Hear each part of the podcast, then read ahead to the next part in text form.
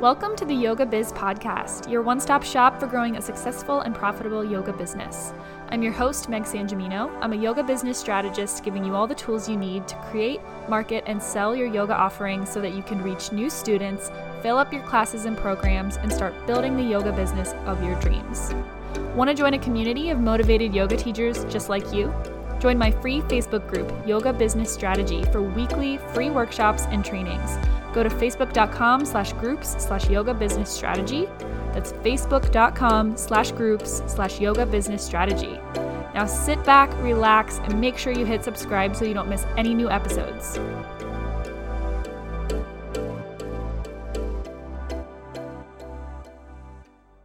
Hey everyone, welcome to episode six How to Grow an Engaged Community. So, if you listened to episode one and two, you know that I'm really passionate about this topic. A lot of yoga teachers think that building a business means immediately offering paid services. And while you should always be thinking about bringing in money, bringing in income, it's really important to invest the time into growing an engaged community because then you're not marketing yourself from scratch every single time you have a new paid offering, you're opening, opening a new program or a course.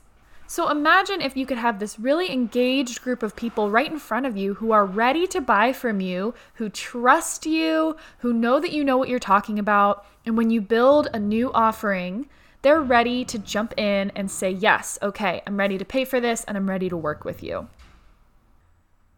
So, I'm going to offer you my best tips and tricks on growing an engaged community and my step by step method that I offer to my clients that has really, really worked to convert people in your community over to paying clients. So, first of all, really, really important, everyone, know exactly where you're growing your community. I always recommend making a Facebook group a controllable environment where you can reach people, you know that they're seeing your content, you can invite them to events, you can go live in front of them. So many benefits to a Facebook group that I will go into in a later podcast episode. Also, know your ideal client. Your ideal client cannot be everyone and anyone.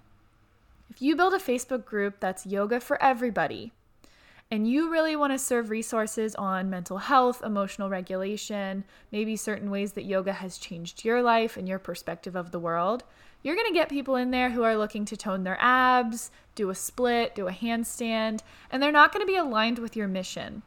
So, know exactly where you're growing your community, have a mission for your community, and invite people in who are aligned with that mission that's going to make it so much easier for people to know that they are that this is the right space for them.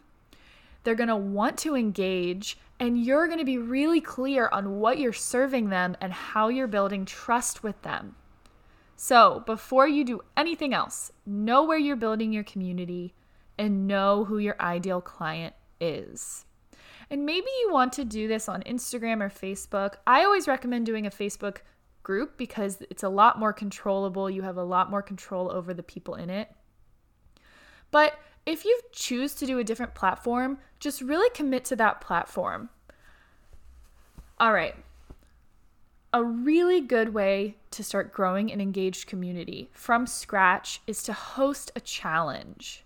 Put together a challenge, again, that your ideal client, your dream client, would love to partake in something that would make them feel like this challenge was made for them. And put steps in place to help them build your community. Maybe one of the challenges is invite a friend and do this exercise with a friend in the group or whatever it might be. But make it a really, really great, juicy challenge that's gonna really show them results. And that will really build trust between you and your ideal client. So, something that I did in my Facebook group the first week I opened it is I did a build a powerful freebie challenge.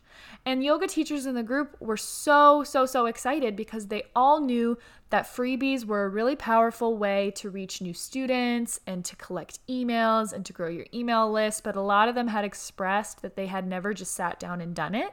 So I offered a five day challenge with a reward at the end.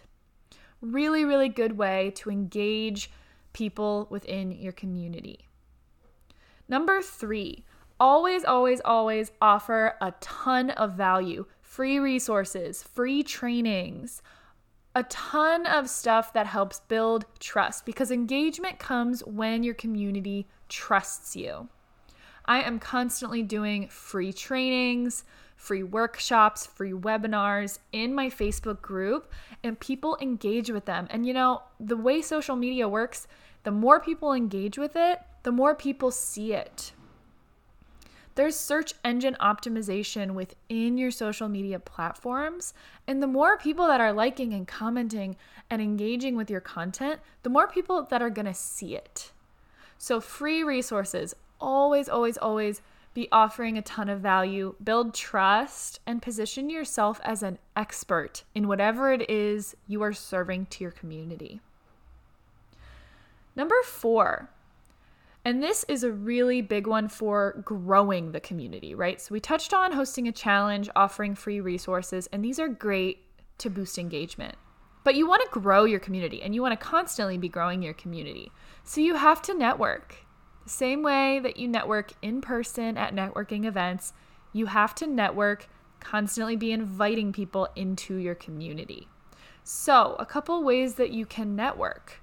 You can go live on someone else's Instagram so that all of their followers see you. You can go into other Facebook groups and just meet people, offer value, friend them, start to get to know them. You can go on other platforms. And again, this really comes down to the idea that you know your ideal client really well.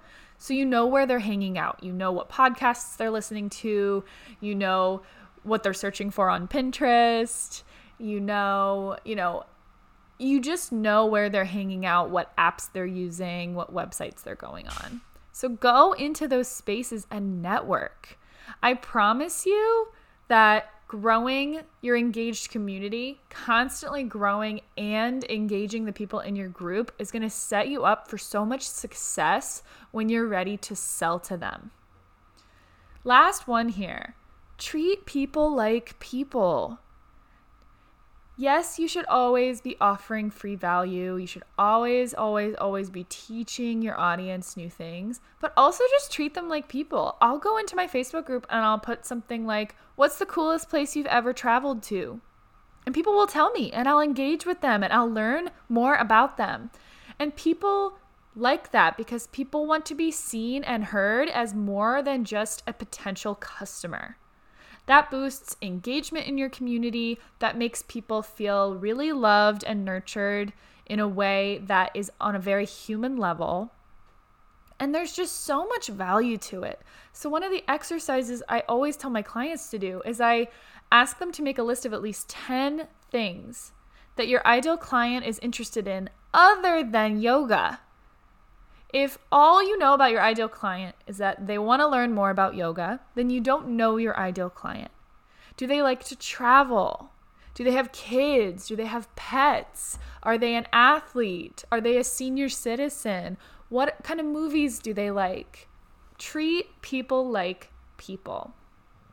So, in summary, know exactly where you're growing your community. Know your ideal client so well that you feel like you could sit down and have coffee with them. Host challenges that provide real results. Offer free resources and always be adding value to your community. Network in places where you know your ideal client is hanging out. And treat the people in your community like people, not just like potential clients.